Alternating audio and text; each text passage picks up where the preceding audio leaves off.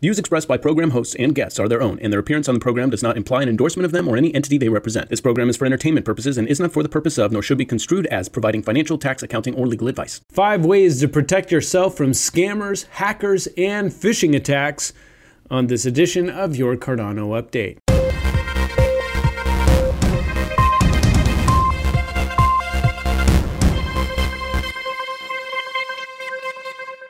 Hello, everyone, and welcome to this Thursday, September 3rd, 2020 edition of your Cardano Update. I'm James Keevert with United Stakes of Cardano. Now, if you think you're being smart by going with one of the big guys, you know, a stake pool with a huge pledge and lots of ADA delegated to it, not going to mention any names, IOG1. You may want to think again. According to pool.pm, as of 9 a.m. yesterday morning, IOG's number one pool ticker IOG1, with a total of 693 delegates, was oversaturated, resulting in 25% rewards lost for those delegators. Now, if you're looking for a pool that's not oversaturated, might I suggest our pool, United Stakes of Cardano, ticker USA01, as we're not oversaturated. We're not even close. In fact, we have stake pool operators on every show talking about their pool. They're not even close to being oversaturated. So you might want to give that some thought. But there's no way around it. We live in an increasingly technical world, and with all these different technologies comes lots and lots of vulnerabilities. We hear about people getting scammed all the time. So, what are some of the best ways you can protect yourself? To discuss this, we've invited Vic with Sparta Pool, ticker SPRTA, who has worked in IT for over two decades, the last eight being in cybersecurity. Vic, thanks for talking to us about this important topic. James, thanks for having me. Really appreciate uh, it. My pleasure. All right. So now you've come up with five ways people can and should protect themselves, and some of them I find pretty interesting. Like the first one, you say to create a separate email account for crypto related activities. Why is this important? So let me give you some background, right? Um, I think it's pretty common sense that half the information that you need to try and break into someone's account is their email address. And what's happened, you know, and continues to happen is we've had a number of very large um, data exposures and breaches. You know, to give you an example, Marriott a couple of years ago, 2018. Uh, this year alone, we've had uh, Microsoft, we've had uh, a number of other breaches that have exposed many different records and in those records, you have your email address along with other PII or personally identifiable information. And so what the attacker does is they they gather this information and they they trade it on the dark web, you know, it's bought and sold. Then they populate databases that they then use to prime their tools with to try and break into your accounts. So if you've had the same email address for over a decade and you use the same password or similar passwords for many different websites, then you're in the danger in danger of uh, of your information being exposed and your accounts being breached uh, or being you know being broken into. So by having a different email address that no one knows about that you only use for crypto related activities you don't share you don't use for any other service then you uh, you eliminate half the equation from from the uh, half the half of the uh, the issue from the equation so i'm a little con- I'm a little confused though. If you sign up for a different account and you have a separate email account, like what's to stop the attackers from using that email account to phish that particular email account that you're using? Yeah, so there's nothing to stop them from from using that email account, but it's not it's not likely not going to be out there in the databases, right?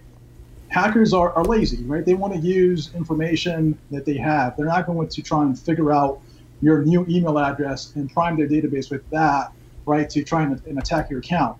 They're going to use information they have, right? So by having a new email address that's unique that you only use for your crypto-related activities, then you know that email is likely not known, and and therefore you you lessen the, the risk of of them trying to use that email address for that activity. I now see. you mentioned like going going here of phishing. So phishing is a second danger, right? If your email address is known, then they can send you a phishing email and try and get you to click on that link. There's very sophisticated ways of crafting an email to make it look like it's from you know a trusted source. And one example I'll give you is they've crafted emails that look like they come from Netflix that say, "Hey, your account is is turned off," and, and, and there's a hyperlink in there that says, "Hey, click on this link to resolve the issue." Anyone that sees that that enjoys Netflix might click on that and it might fall prey to that type of email. I see. Now, like Charles, you suggest a password manager like LastPass Now, why is this better than just writing down your passwords in a notebook? LastPass is digital, right? It has vulnerabilities too, doesn't it? So, so anything digital, there's always a possibility that, that it can be attacked and can be uh, uh, compromised. But I think LastPass has done some very um, good things to keep the, the, information secure. So, for example, they use AES 256, 256 encryption. Uh, the keys are actually on the local device. LastPass, the company, does not know your, your encrypt and decrypt keys, your private keys. Um, so, so by doing taking those types of steps, I think that they're they're doing the right things again, there's always a possibility, but you know, using a password manager like LastPass or or, or some some other tool like KeePass is a step in the right direction because one, it helps you have stronger passwords. It helps you rotate your passwords periodically. And it also helps you with things like, you know, if you have an emergency, LastPass, for example, has the ability to provide a, uh, the, the information or the access to an emergency contact. Um, and, and, on top of that, you also get the ability to, to use something like a YubiKey for two-factor authentication, where you have to have physical touch in order to to log into your account. So there are many benefits to something like LastPass over just writing your, your password on a piece of paper. I see. Now, this next one is kind of surprising and applies to a lot of people, I think. You say those routers you get from your ISP, they're not safe at all. Tell me what you mean about that. Yeah, this this is a surprising one, I think, to a lot of people. But I've, I've done some some research on this, and actually, uh, there was a, a, research paper just published uh, June of 2020. In this research, it shows that um, they did a study with 127 different devices, different routers from vendors like D-Link, Linksys, TP-Link, Netgear. It's called the Home Router Security Report of 2020. You can look it up, Google it. Um, but basically, what they found is that you know one third of these devices were running Linux kernel 2.6.36 which is which hasn't been patched in nine years. So imagine the number of vulnerabilities in, in, in, uh, that are embedded in a device like that, or you know that, that a device like that is subject to. On average, they found that these devices that they studied had 53 critical vulnerabilities and exposures, or CVEs. So all you know an attacker has to do is do their, a little bit of homework and you know just you know launch some automated attacks that most likely will work against these types of devices. So do not trust these devices. Um, it's also good to to assume that your home network is a hostile environment because uh, because it, it, likely is. Yeah, and, and, a lot of ISPs require you to use their equipment. I mean, for my personal network, I had to get some pretty specific hardware so I wouldn't have to rent Verizon stuff. And a lot of people probably aren't willing to go that far. So how can someone make their router safe when they have to use what their provider gives them? Yeah, so you know, if you're not technically inclined and don't have you know the skill set to kind of replace a router, that's that's definitely a very good point. Uh, I would say good practices like changing the default password um, is step number one. Disabling things like uh, universal plug and play, which is basically um, the ability for a device inside a network to modify the, the firewall on the fly for services that it needs. That's just a no-no. Um, so if you, if you do those, those, types of things and just harden the device a little bit more, then you'll be, you'll be a little bit safer. I was pleasantly surprised to learn that um, I use Verizon Fios, so I got Verizon Fios as my ISP. They actually have the ability to to push down security updates to their devices, so they're a little, a little bit more secure than your typical ISP.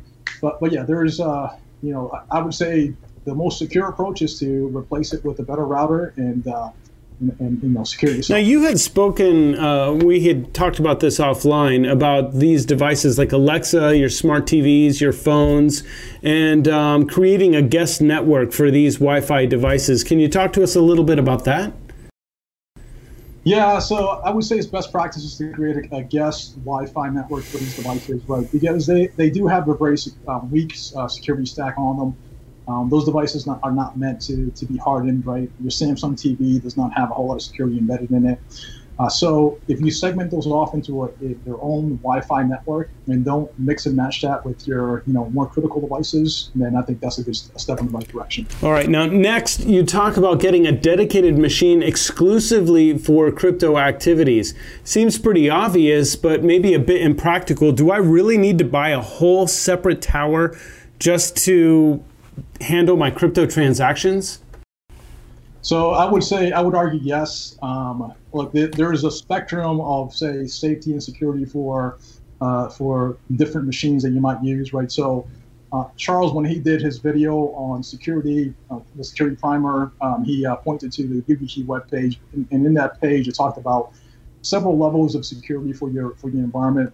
Um, the first and least secure being your everyday uh, use OS, right? The second level was a virtual machine on your daily use OS. The third one was a, was a dual boot system with something like Debian and, and or OpenBSD. Uh, a live image is more secure, secure than that. Uh, and then hardware um, was after that, and then a dedicated air gap system. Now, you know, if you're using your daily o- uh, OS and you go to Starbucks or you go to some other location, airport, hotel, you just never know. You're, if you're jumping on that Wi-Fi, you might run into something. You might get compromised. That machine is then brought into your home environment. You're using that same machine for, for crypto. Your crypto might get stolen at that point. So it's, it's much more secure to use a dedicated. Machine. I see, and uh, probably agree with you. I just. Uh I don't want to buy a whole nother machine, but when we're talking about as much money as you know I've got in crypto, it's probably a wise wise decision. It doesn't have to be something expensive. It can be an Intel NUC. It can be a Raspberry Pi with Linux on it. If you're so inclined, right? It can be something very inexpensive, but just make sure it is dedicated. And you know, I would say don't use Wi-Fi on that machine.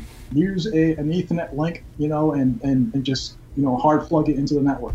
All right, all right, great. Now this last one, I need you to kind of walk me through a little bit and explain to me.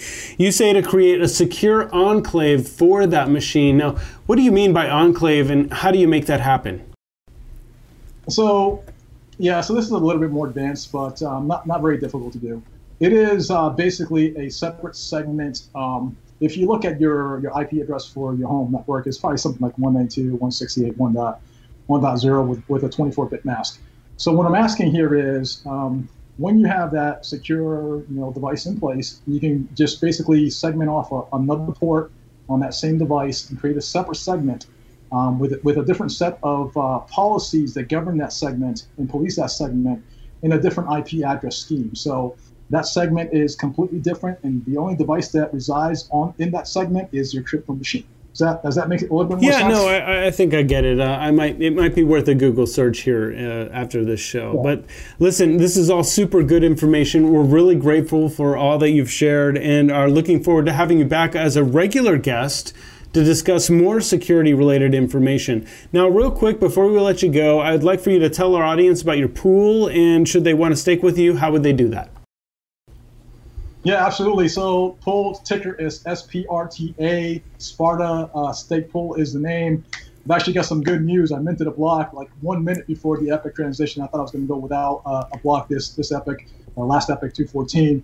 Um, I've got about 1.3 million uh, in stake right now. You know, we're I, I, would say for small stake pool, I'm doing we're doing decently, right? I think I've minted a block for every every epoch so far. I've definitely been lucky and uh, you know feeling grateful. So if you know if you want to find me, definitely go go to the webpage or the uh, the ticker SPRTA. Great. All right, Vic. Thanks so much for being on the show. We'll talk to you again real soon. Thanks a lot, James. Appreciate it. Take care. Now it's time to get to know that SPO. Here with me today is Chris with Omega Pool, ticker OMEGA. Chris, thanks so much for being on the show today. Hey, thank you, James. I appreciate uh, having this opportunity to uh, present our stake pool and to speak with your audience. Great, anytime. So, if you don't mind, let's start by learning a little bit about you and your pool. Okay, so myself, uh, I come from, um, I am a developer. I have about 20 years' experience in uh, doing development for large uh, corporations. I focus on, uh, have been focused on enterprise level deployments, and more recently, in about the last five, six years, helping corporations deploy cloud based uh, systems. All right, excellent. So you definitely have some experience, and I'm curious why Cardano? I mean, running a stake pool is a bit of an investment. Why Cardano and not say, you know, Bitcoin or, or some other cryptocurrency? Well, I think the, the main reason, well, there's a lot of different reasons. Uh, Cardano's main value proposition, uh, I think uh, they have a very bright future. I think that Cardano, uh, as they continue to evolve and grow, I, I truly believe Cardano is going to become the Intel of blockchain. And at some future point, Cardano has the capacity to overtake Ethereum and possibly even Bitcoin.